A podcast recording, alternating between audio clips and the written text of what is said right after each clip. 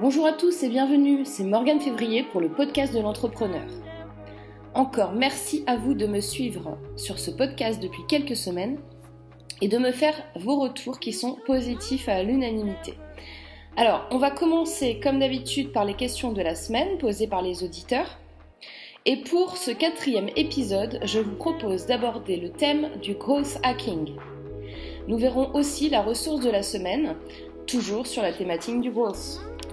Allez, c'est parti! On commence, comme d'habitude, par les questions d'auditeurs suite au précédent podcast. Alors, j'ai Sébastien qui demande « Je veux créer un site internet, mais j'ai, je n'ai pas beaucoup d'argent et toutes les agences qui m'ont fait un devis sont bien au-dessus de mes moyens. Quoi faire ?» Alors déjà, premier petit conseil, si vous commencez à créer votre business et que vous souhaitez faire faire un site internet et que vous n'avez pas beaucoup de moyens financiers, surtout, surtout, ne mettez pas toute votre trésorerie dans le site web. Donc encore une fois, c'est un petit peu difficile de répondre à des questions quand on n'a pas tout le spectre euh, du projet et ce qu'il est vraiment. Euh, le mieux, ce serait qu'on discute ensemble de votre projet pour creuser un peu plus. Mais il faut savoir que s'il ne s'agit pas d'un projet purement technique, euh, une application, enfin quelque chose qui, qui, a, qui a vraiment besoin de technique et d'avoir un site très costaud, euh, je vous conseille plutôt de créer un blog et, euh, et ou de vous faire aider pour pouvoir euh, avoir un premier site et pour ne pas freiner le lancement de votre business. Quitte euh, même à attendre euh, d'avoir plus d'argent pour améliorer et garder l'argent pour faire la promotion, le marketing. Beaucoup d'entrepreneurs font l'erreur de mettre des milliers d'euros dans leur, dans leur site web. Et ensuite, qu'est-ce qui se passe? Bah, ils ont un produit qui va être tout à fait correct hein, euh, et euh, bah, ils n'auront plus du tout d'argent pour communiquer dessus. Et euh, le poste de, de la communication, de la pub, de la promotion, ça doit être là que vous mettez le plus d'argent. C'est là le poste le plus important. Surtout quand vous sortez un premier produit comme ça. Euh, plus tard, quand vous allez l'améliorer, euh, oui, bien sûr, vous aurez des clients, vous aurez des utilisateurs.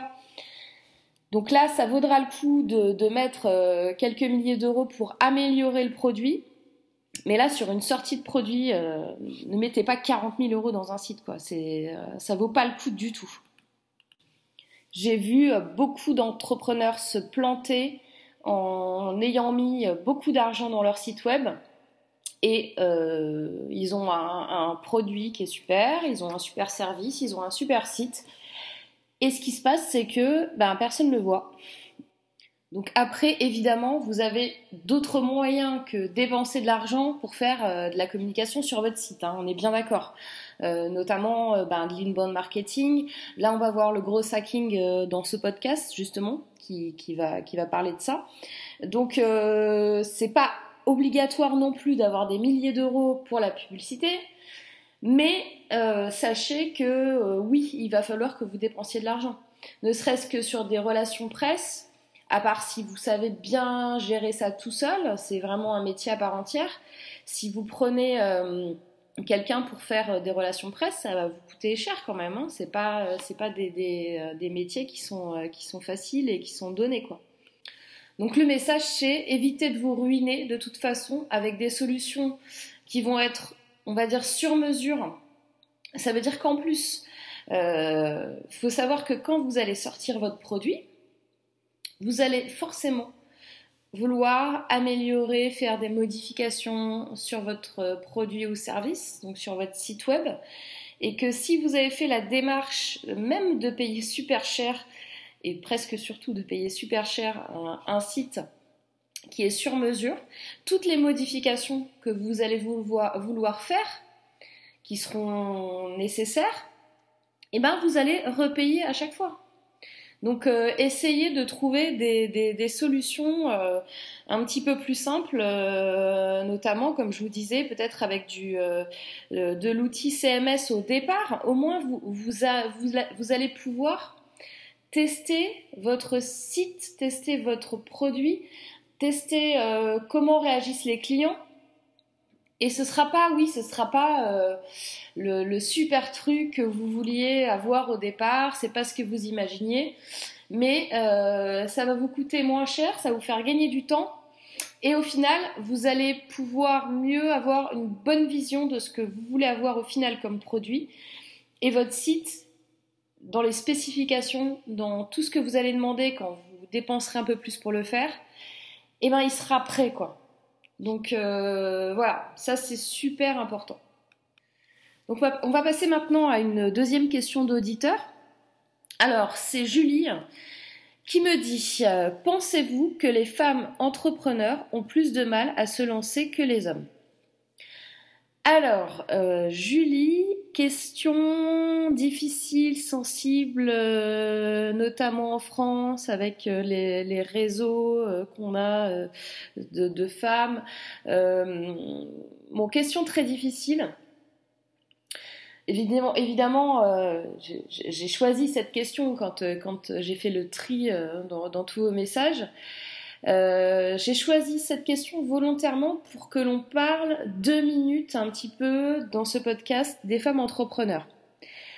Car en effet, c'est seulement trente pour cent, les femmes ça représente seulement trente pour cent des créateurs en France. Donc l'entrepreneuriat, euh, ça se veut majoritairement masculin.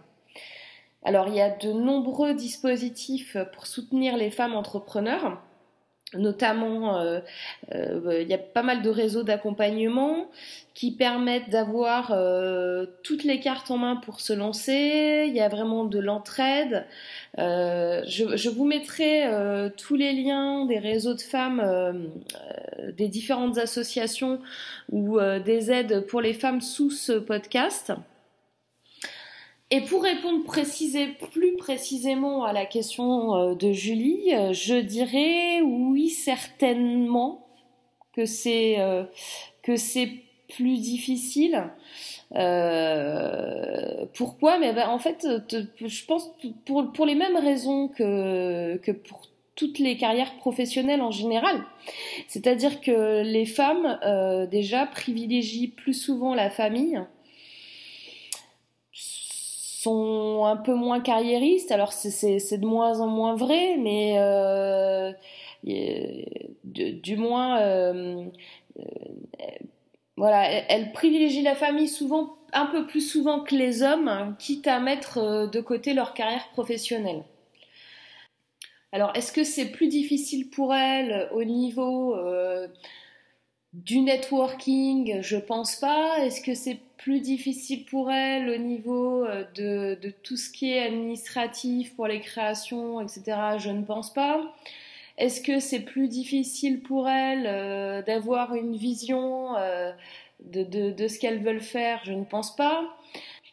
Est-ce qu'elles sont moins douées sur l'apprentissage, la formation, les métiers du numérique? euh, Non, je ne pense pas non plus. Donc, en fait, je dirais, mis à part les, les, euh, l'ambition, la vision, les convictions professionnelles, le, les priorités euh, de la vie, pour les femmes, sont peut-être des fois, euh, en effet, plus tournées vers la famille, et c'est peut-être pour ça qu'elles auront un peu plus de difficultés, mais en soi, en fait, euh, non, je pense pas qu'il y ait plus de difficultés d'être euh, une femme entrepreneur qu'un homme entrepreneur, même s'il y a que euh, trente pour cent de femmes qui le sont.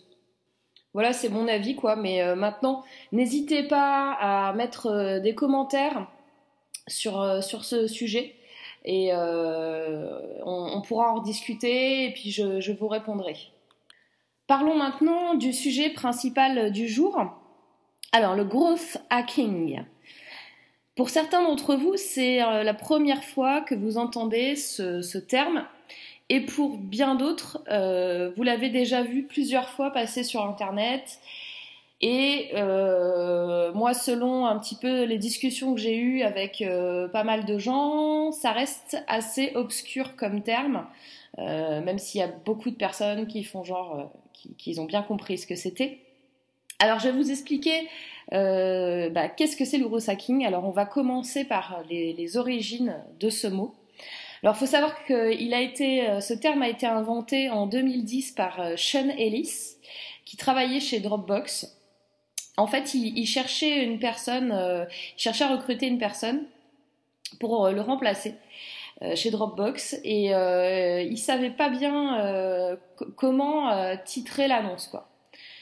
Du coup, euh, il a il a réfléchi à, au terme qui qui pour lui correspondait le mieux, et il a mis une annonce euh, recherche à growth hacker.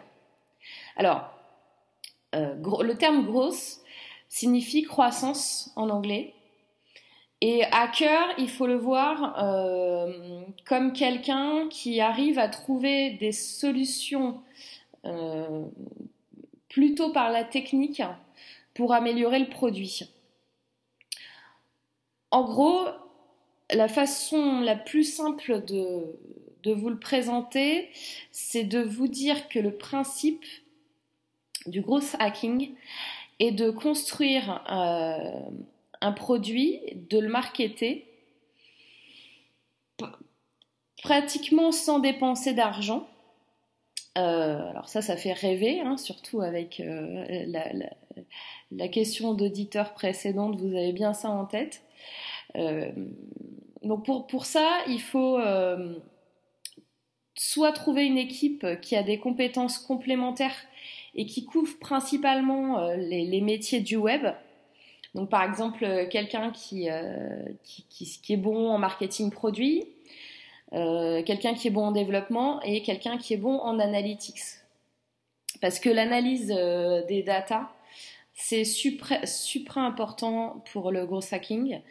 Il faut être en mesure de comprendre les, les, les données pour pouvoir... Euh, améliorer les, les, les indicateurs de croissance. Donc ça veut dire que bah, il faut une dream team. Il, il peut suffire de une personne, hein, si vous, vous savez euh, à la fois faire du market, du dev et de l'analyse, euh, bah, il faut une personne. Ou alors euh, bah, une petite équipe euh, de deux à quatre personnes selon leurs compétences pour monter le projet. Et euh, un des objectifs de, de, de tout growth hacker est aussi la transformation. Donc, c'est-à-dire que, en fait, le, le nombre de visites est moins important que euh, les inscriptions, est moins important euh, que la viralité et est moins important que de faire des revenus rapidement. Donc, il faut transformer. Donc, on joue, euh, on joue sur du R O I.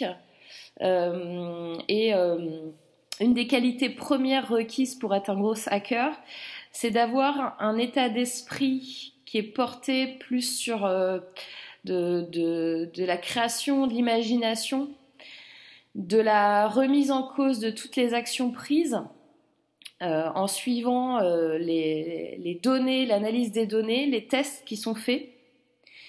Et euh, bah, ça, ça vous rappelle rien ? Bah si, c'est un petit peu euh, comme tout bon entrepreneur. Et euh, le but ultime du growth hacker, c'est la croissance. Et n'importe quel entrepreneur a pour objectif de toute façon la croissance. Donc un growth hacker, il va utiliser cinq, euh, cinq clés pour atteindre ses objectifs. Alors, on va avoir euh, un, un premier, une première clé qui sera l'acquisition, qui est plutôt tournée euh, en inbound marketing, c'est-à-dire euh, du S E O, donc du référencement naturel, euh, du, euh, du S E M, euh, les, les réseaux sociaux, les relations presse, l'emailing. Tout ça, c'est... Euh, on va dire les, les, les opérations promotionnelles qui vont coûter le moins d'argent. Euh, ensuite, il y a l'action Donc il va falloir qu'il trouve un moyen de faire agir le, le visiteur sur, sur son site. Euh, je ne sais pas, par exemple, euh, il faut que l'objectif c'est que le, le visiteur s'inscrive à la newsletter, euh, que l'utilisateur, euh, que le, le visiteur crée un compte sur le site. Après, la troisième clé, c'est que bah, il va faire en sorte que le visiteur revienne. Et donc ça, bah, les, il y a deux canaux euh, qui vont être privilégiés là-dessus. Ça va être euh, des relances emailing et également du remarketing. Le gros hacker, en quatrième clé, il va utiliser au maximum tout ce qui est viralité. Donc, euh, il va essayer d'utiliser l'utilisateur de son service euh, pour euh, l'aider dans sa communication. C'est-à-dire, euh, euh, vous gagnez, euh, vous gagnez des, des crédits ou euh, vous avez des cadeaux, vous avez des offres promotionnelles quand vous partagez euh, les, sur les réseaux sociaux ou quand vous faites du parrainage envers d'autres clients. Et euh, la dernière clé, ça va être la transfo, donc du gratuit vers le payant, quoi. Donc euh, il faut au final, bien entendu, il y a un objectif de rentabilité qui est fort. Donc il faut au final que le client achète quelque chose. Alors il faut savoir que le growth hacking, en fait, est utilisé et a été utilisé dans beaucoup de, de startups web qui ont connu de fortes croissances. Par exemple, vous avez euh, Facebook, euh, Twitter, Dropbox, Groupon, Instagram, Pinterest. Ils ont tous utilisé à un moment ou à un autre, et d'autres, euh, certains l'utilisent encore, ce principe de growth hacking. Alors, je vais vous donner un exemple avec euh, Hotmail. Alors, il faut savoir qu'au tout début de Hotmail, c'était un peu compliqué pour eux parce qu'ils avaient une très faible croissance.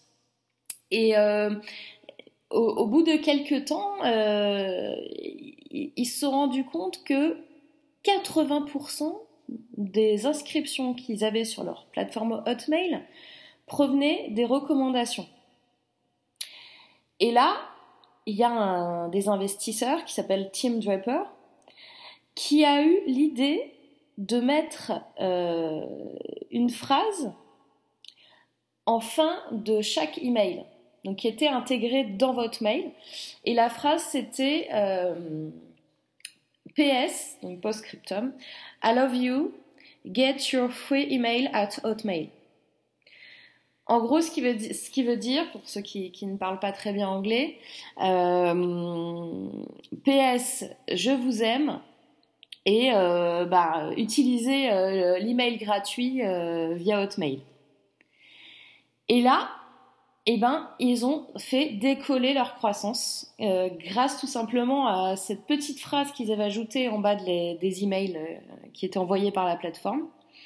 Et ils ont atteint euh, plusieurs millions euh, d'utilisateurs en quelques mois. Et puis, euh, euh, au bout de, de pratiquement un peu moins de deux ans, euh, ils avaient euh, douze millions euh, d'utilisateurs, euh, sachant que donc euh, c'était euh, vers euh, quatre-vingt-dix-huit et que à l'époque en quatre-vingt-dix-huit il n'y avait pas non plus euh, énormément énormément d'internautes. Enfin, il y en avait beaucoup, il y avait à peu près soixante-dix millions d'internautes. Mais ce que je veux dire, c'est que par rapport au nombre d'internautes qu'il y a aujourd'hui, euh, c'était juste énorme, douze millions d'utilisateurs sur soixante-dix millions d'internautes.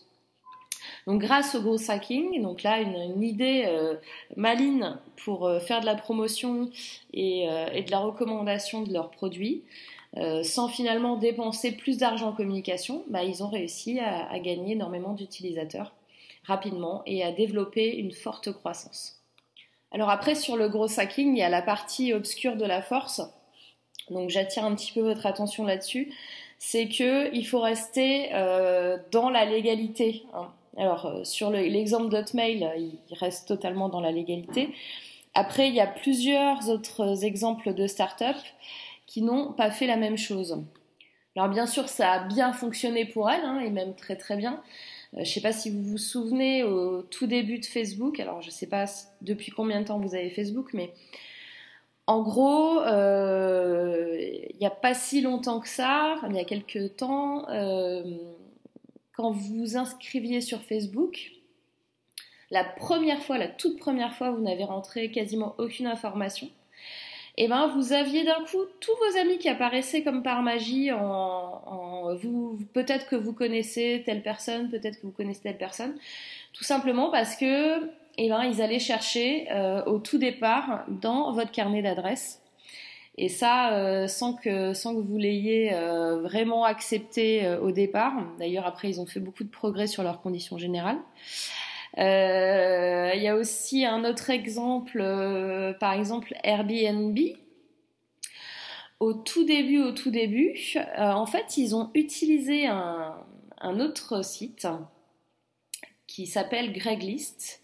Et euh, Craigslist, euh, bah en fait, aux États-Unis, c'est là où on, où on postait euh, et où on poste peut-être toujours. J'ai, j'ai pas les chiffres, j'en ai aucune idée. Euh, où on postait la plupart du temps euh, des, des annonces internet, et donc ils avaient un trafic énorme.